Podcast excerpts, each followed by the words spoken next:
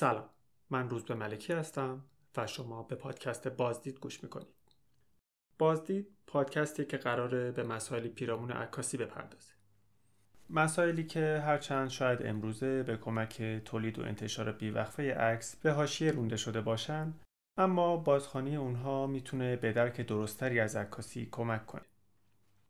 بعضی از این موضوعات به وجوه اساسی عکاسی می‌پردازند و بعضی از اونها رو میشه به نوعی حاشیه روی پیرامون عکاسی در نظر گرفت. در کل بازدید قرار یک سری از موضوعات نظری پیرامون عکاسی رو پوشش بده که اتفاقا اغلب منابع فارسی هم برای اونها وجود داره.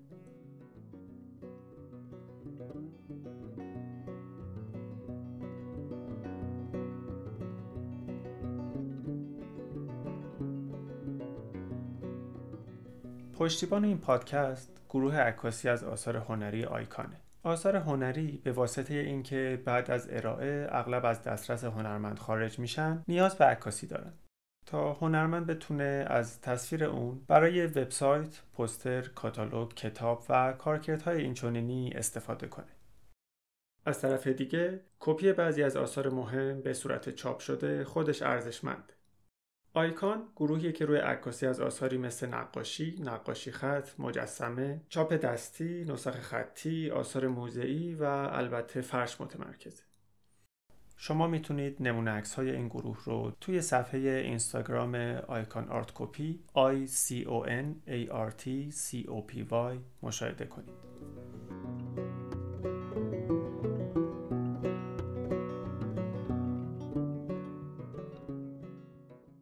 موضوع این پادکست در کلی ترین شکلش درباره پرسپکتیو. پرسپکتیو یکی از وجوه اساسی عکاسی به حساب میاد. همونطور که می‌دونید دوربین عکاسی یه اتاق تاریکه که به یه حسگر مجهز شده.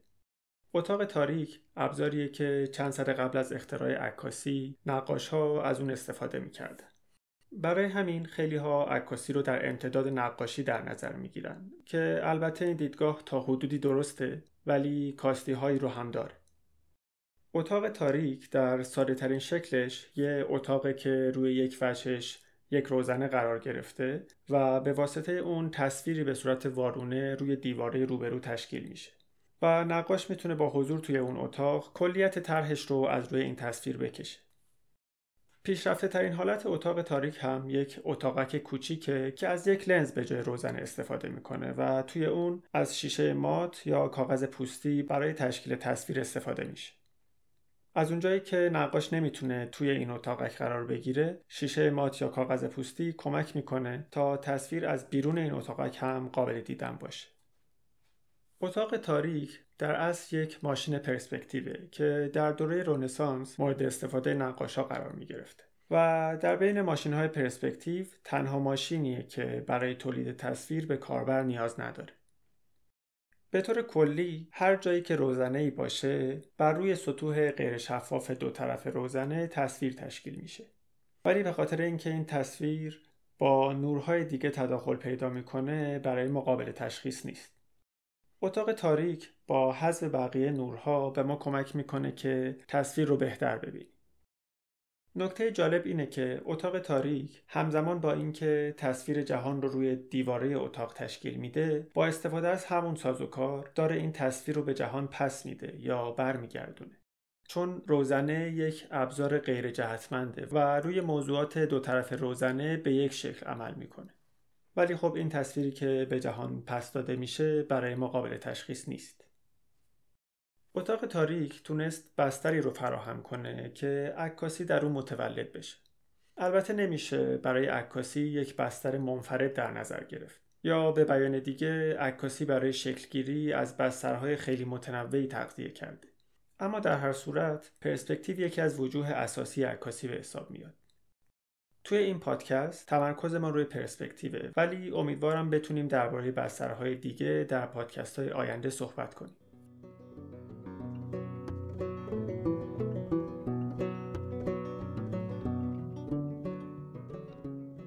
اگر بخوایم پرسپکتیو رو دقیق تر بررسی کنیم باید بدونیم پرسپکتیو دقیقا به چه معنیه و چطور تغییر و تکوین پیدا کرده و به شکل امروزی در اومده. پرسپکتیو معمولا در زبان فارسی به ژرفانمایی ترجمه میشه. یعنی سازوکاری که عمر رو در تصویر نمایش میده. اما نمایی نمی‌تونه به درستی مفهوم پرسپکتیو رو بیان کنه. چرا که پرسپکتیو صرفا تمهیدی برای نشون دادن عمق یا نسبت اندازه و فاصله موضوعات تصویر نیست؟ از طرف دیگه ما اشکال بازنمایی دیگه هم داریم که امکان درک عمق و نسبت اندازه و فاصله رو فراهم می‌کنن ولی بازنمای پرسپکتیوی نیستن. برای مثال میشه به بازنمایی ایزومتریک اشاره کرد که اغلب معمارها با اون آشنا هستن. بازنمایی ایزومتریک طول، عمق و ارتفاع رو توی سه محور با زاویه 120 درجه قرار میده. نمونه معروف این بازنمایی های سایه‌داری هستند که میشه اونها رو فرو رفته یا برجسته تصور کرد. برای درک بهتر بازنمایی ایزومتریک من چند عکس رو توی صفحه اینستاگرام بازدید براتون به اشتراک می‌ذارم. فارغ از همه اینها پرسپکتیو همیشه معانی بیانی مختلفی هم داشته که به عمق ربطی نداره. برای مثال توی تابلو شام آخر داوینچی خطوط سقف به سیمای حضرت مسیح می‌رسد و محل تاکید نقاشی رو ایجاد می‌کنه. میشه گفت پرسپکتیو مقامی که استفاده هایی هم توی نقاشی ایرانی داشته وجه بیانی پرسپکتیو رو خیلی پررنگ می‌کنه و تقریبا تمام وجه جرفا نمایانه رو از اون می‌گیره. آلبرشت دورر نقاش آلمانی که توی قرن 15 میلادی زندگی می‌کرد مطالعات متمرکزی رو روی پرسپکتیو انجام داده. دورر نکته کلیدی رو درباره پرسپکتیو مطرح می‌کنه که امروزه همچنان برای ما قابل استفاده است. دورر مفهوم پرسپکتیو رو محدودتر در نظر می‌گیره و میگه پرسپکتیو یک واژه لاتینه به معنای از خلال چیزی نگریستن. دورر با استفاده از این تعریف ماشین های پرسپکتیو متنوعی می‌سازه که در ادامه دربارهشون صحبت می‌کنیم. به این ترتیب از نظر دوره پرسپکتیو صرفا راهی برای نشون دادن عمق یا ژرفای تصویر یا به طور دقیقتر نسبت فاصله و اندازه اجسام نیست. و چیزی که برای یک تصویر پرسپکتیوی تعیین کننده است اینه که شبیه این باشه که ما از داخل یک قاب به موضوع نگاه می‌کنیم. تعریف دورر از پرسپکتیو چند مسئله رو پیش فرض می‌گیره که نقش مهمی توی درک ما از تصویر پرسپکتیوی داره. برای مثال از خلال چیزی نگریستن یک ناظر رو فرض می‌کنه که از یک نقطه ثابت به موضوع نگاه می‌کنه. این فرض نه تنها ناظر رو با یه چشم در نظر می‌گیره بلکه حرکت چشم رو هم نادیده می‌گیره. این در حالیه که ما با دو چشم جهان نگاه می‌کنیم و چشم های ما هم همیشه در حرکتن و البته ما هم در فضا حرکت می‌کنیم. به گفته نظریه پردازهای مثل مرلوپونتی بخش عمده درک ما از فضا به واسطه حرکت بدنمون توی اون شکل می‌گیره. بدون تجربه حرکت ما در فضا هیچ تصویری نمی‌تونه به صورت سبودی درک بشه. از طرف دیگه دورر وجود یک قاب رو هم پیشفرض می‌گیره که ناظر از درون اون به جهان نگاه می‌کنه و در نهایت چشم رو به یک نقطه تقلیل میده یعنی همه بخش های فیزیولوژیک و ادراکی چشم رو نادیده می‌گیره که البته این نادیده گرفتن برای یک فرد قرن 15 همی بدیهی به نظر می‌رسه. توی اول این پادکست گفتم که موضوع این پادکست در کلی ترین شکلش پرسپکتیوه. اما الان با توجه به این مقدمه می‌تونیم موضوعمون رو کمی محدودتر کنیم. برای همین من عنوان این پادکست رو تکوین ماشین های پرسپکتیو گذاشتم و از این به بعد بیشتر در مورد این موضوع صحبت می‌کنم.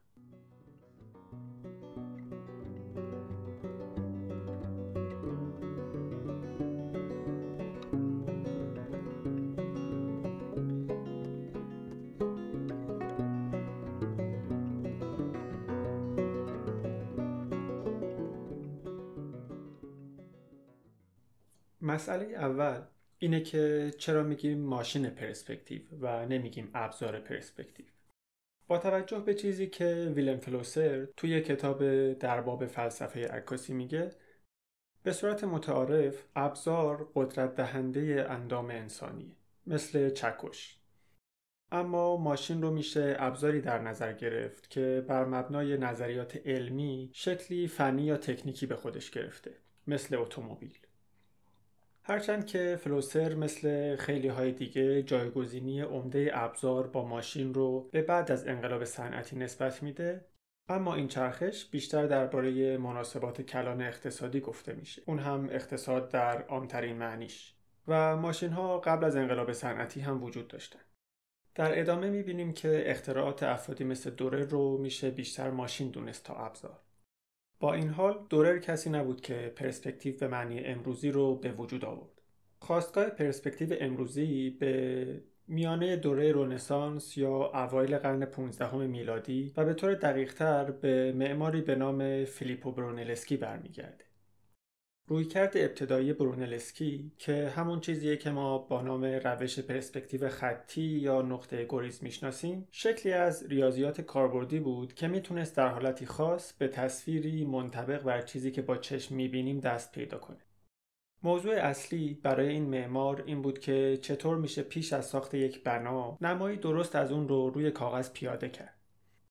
تا قبل از اختراع روش نقطه گریز توسط برونلسکی معمارها مجبور بودن به پلانهای افقی و عمودی و در نهایت یک طرح کجنما از بنا اکتفا کنند منظورمون از تصویر کجنما هم اینه که اگر تصویر رو به صورت کمرنگ روی شیشه میکشیدیم و بین خودمون و موضوع قرار می‌دادیم تصویر بر روی موضوع منطبق نمی‌شد. خیلی ها میگن برونلسکی شروع کننده دوره پرسپکتیو علمیه و در واقع با برونلسکی بود که پرسپکتیو امروزی به وجود اومد. اما بعضی هم میگن شاید افرادی قبل از برونلسکی با پرسپکتیو خطی برای بازنمای جسم آشنایی داشتند. اما سوال اینجاست که چرا قبل از این دوره چنین راهکاری برای بازنمایی وجود نداشت؟ جواب این سوال به درک باستانی از بازنمایی برمیگرده. به طور خلاصه در دوره باستان موضوع رو طوری میکشیدن که با چشم می‌دیدن. یا به بیان دیگه مطابقت تصویر با موضوع مهم نبود و فکر می‌کردن تصویر باید با چیزی که می‌دیدن منطبق باشه. اگر بخوایم خیلی کوتاه درباره اون دوره بگیم می‌تونیم به این نکته اشاره کنیم که در علم اپتیک و نظریه هنر دوران باستان یه قاعده کلی وجود داره. اون هم اینه که در شرایط خاص خطوط صاف به صورت منحنی دیده میشن و خطوط منحنی به صورت صاف. این اتفاق که دلیلش مقعر بودن شبکیه چشمه در دوره باستان تجربه شده بود. برای مثال فرض کنین دو تا ستون موازی خیلی بلند داریم. وقتی این ستون ها رو از دور می‌بینیم اینها با هم موازیان و به زمین عمودن. ولی وقتی انقدر به این ستون ها نزدیک بشیم که دو ستون دو تا گوشه گستره بینایی ما باشن اونها رو منحنی می‌بینیم. اقلیدوس بر مبنای این تجربه یک قضیه بنا می‌کنه و توی اون میگه اختلاف اندازه ظاهری بین دو شیء هم اندازه که توی فواصل متفاوت دیده میشن نه با نسبت فاصله ها که با نسبت زاویه های دید برابره. شاید ما این قضیه رو به این شکل نشنیده باشیم. اما احتمالا همه ما از اون استفاده کردیم. به دست آوردن مقیاس جس با کمک انگشت و ته مداد بر مبنای همین قضیه عمل می‌کنه. هرچند ما از انگشت و مداد برای نقاشی پرسپکتیوی استفاده می کردیم اما در واقع این روشیه برای مقیاس زاویه ای. فقط کافیه با استفاده از اون یک نمای داخلی رو روی کاغذ پیاده کنیم. چون دست ما یک مسیر منحنی رو طی می‌کنه می‌بینیم که با رسیدن به گوشه های سقف کف یا دیوارها کاملا از یک بازنمایی پرسپکتیوی فاصله می‌گیریم. کشیدن جهان اطرافمون با روش مقیاس زاویه‌ای به خاطر طی مسیر منحنی دست تقریبا با اون چیزی که چشم می‌بینه منطبقه. اما نکته قابل توجه اینه که اگر تصویری رو که گستره دید وسیعی داره همزمان در کنار موضوع قرار بدیم تفاوتهایی بین تصویر و موضوع می‌بینیم. این به این دلیله که کرویت چشم ما یک بار دیگه داره روی اون تصویر تاثیر می‌ذاره. ولی همونطور که گفتم در دوره باستان این عدم انتباه خیلی هم مهم نبود. اگه پرسپکتیو به صورت دقیق بر مبنای روش زاویه‌ای رعایت بشه به جای یک نقطه گریز ما با یک محور گریز روبرو میشیم که ساختاری شبیه به اسکلت ماهی داره. من چند تصویر رو برای درک بهتر این موضوع توی صفحه اینستاگرام به اشتراک می‌ذارم. رسیدن از اسکلت ماهی به یک نقطه گریز و در ادامه به چند نقطه گریز مسیر خیلی طولانی رو طی کرده که صحبت درباره اون شاید از حوصله این پادکست خارج باشه. اما برای مطالعه بیشتر می‌تونید به کتاب پرسپکتیو به مسابه صورت سمبولیک نوشته اروین پانوفسکی مراجعه کنید.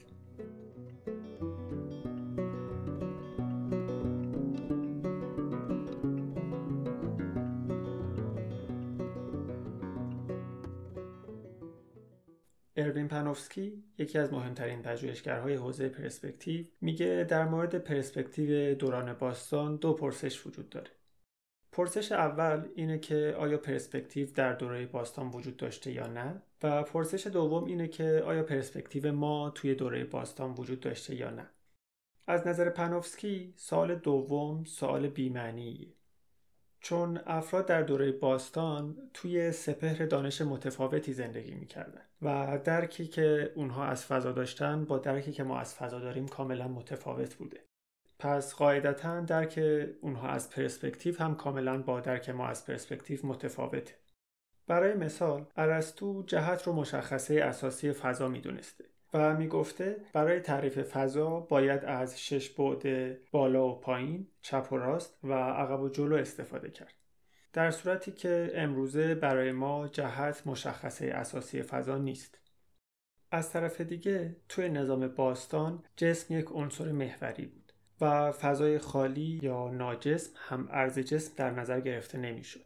پس اجسام در فضا قرار نمی گرفتن بلکه با توجه به همین شش بود نسبتی بین اجسام برقرار می شد. و در نهایت مفهوم بینهایت مفهومی فراتبیعی بود و نمی‌تونست به طبیعت نسبت داده بشه. برای مثال ما توی پرسپکتیو خطی میگیم اگر دو خط موازی رو تا بینهایت ادامه بدیم می‌تونیم توی نقاشیمون اونها رو توی یک نقطه همگرا کنیم. در صورتی که همین ادامه دادن تا بینهایت توی دوره باستان یک عبارت بیمعنی بود. تغییر و تحول این مفاهیم توی دوره رونسانس به صورت همزمان اتفاق نیفتاد. برای مثال پانوفسکی به نقاشی بشارت اثر امبروجیو لورنزتی اشاره می‌کنه که توی سال 1344 میلادی کشیده شده و اولین نقاشیه که توی اون خطوط زمین نقطه گریز مشترکی داره. یعنی به عبارت دیگه بینهایت یک امر کاملا زمینی و طبیعی در نظر گرفته شده. به گفته پانوفسکی این نقاشی شاهد عینیه برای کشف مفهوم بینهایت طبیعی. اما هم از دونستن جسم با ناجسم یا تصور فضای بدون جسم به حدود 170 سال بعد برمیگرده. به شخصی به نام پومپونیوس گاوریکوس که استاد فلسفه دانشگاه ناپل بوده. گاوریکوس در اوایل قرن 16 هم به این نکته اشاره می‌کنه که وجود مکان بر اجسام اضافه شده به اون تقدم داره. و فضا باید پیش از هر چیزی به صورت خطی تعریف بشه.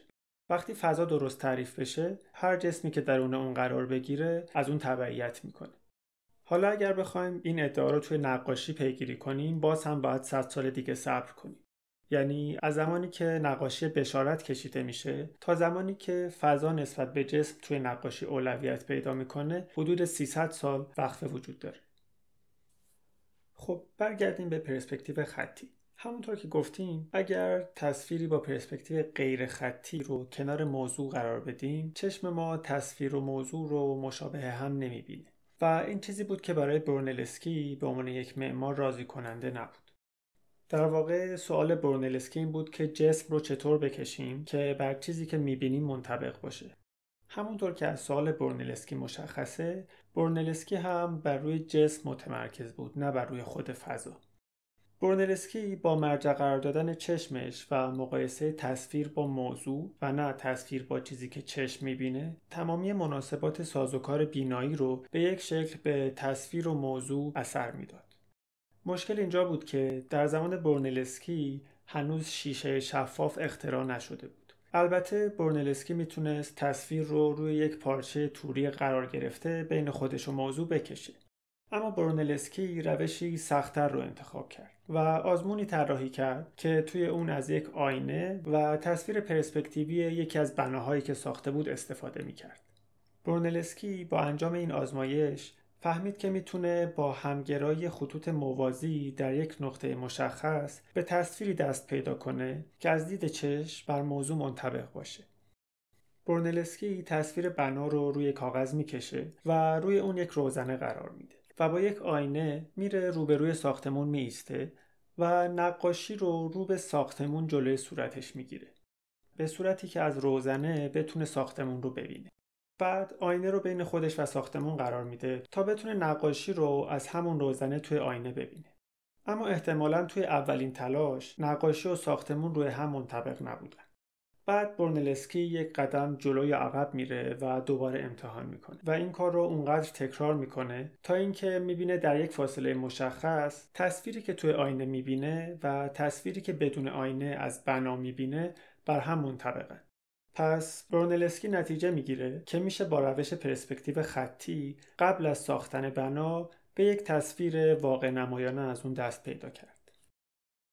دو سه دهه بعد از برونلسکی شخصی به نام آلبرتی تعریفی از تصویر مبتنی بر پرسپکتیو خطی میده که امروزه هم معتبره. آلبرتی به نوعی نقطه گریز برونلسکی رو برعکس می‌کنه و میگه نقطه تقاطع تصویر پرسپکتیوی نقطه گریز نیست بلکه چشم ماست. چشم ما یک حرم بینایی به وجود میاره که تصویر مقطعی از این حرمه. البته واضحه که در چنین تعریفی از نمادهای تکراری چشم و هرم و اینجور چیزها استفاده کرده که برای برخی معانی دیگه هم داره مثلا اگر این تعریف رو بذاریم کنار این ایده که پرسپکتیو یک پارچگی بین شیء در تصویر و شیء در جهان برقرار می‌کنه بستری به وجود میاد که استعاره هایی مثل جهانبینی یا جهاننگری توش معنا پیدا می‌کنه قرار دادن مفاهیم چشم، هرم، جهانبینی و چیزهایی از این دست در کنار هم برای ما امروزه دیگه یک معنی مشخص از جنس کنترل داره. اما سوال اینجاست که این هرم بینایی چطور با پرسپکتیو خطی یک کار رو انجام میده. چون روش برنلسکی یک روش کاملا ریاضیاتیه و این یک جور استعاره است. چطور اینها با یک سازوکار یک پارچه عمل می‌کنن؟ نکته اینجاست که توی پرسپکتیو دوره باستان ما کره بینایی داریم و مقطع دید هم قطعی از کره است اما در استعاره هرم بینایی مقطع همیشه یک مستطیله و دیگه از قضیه اقلیدوس یا همون روش زاویه‌ای پیروی نمی‌کنه بلکه مشابه روش پرسپکتیو خطی از قضیه تالس استفاده می‌کنه در نهایت با آلبرتی بود که استعاره پنجره به وجود اومد و میشه گفت پنجره آلبرتی اولین ماشین پرسپکتیو بود. به نظرم تا اینجا به اندازه کافی برای ورود به بحث ماشین های پرسپکتیو اطلاعات پیدا کردیم. در بخش دوم این پادکست که به صورت مجزا منتشر میشه به طور مفصل درباره ماشین های پرسپکتیو صحبت می‌کنیم.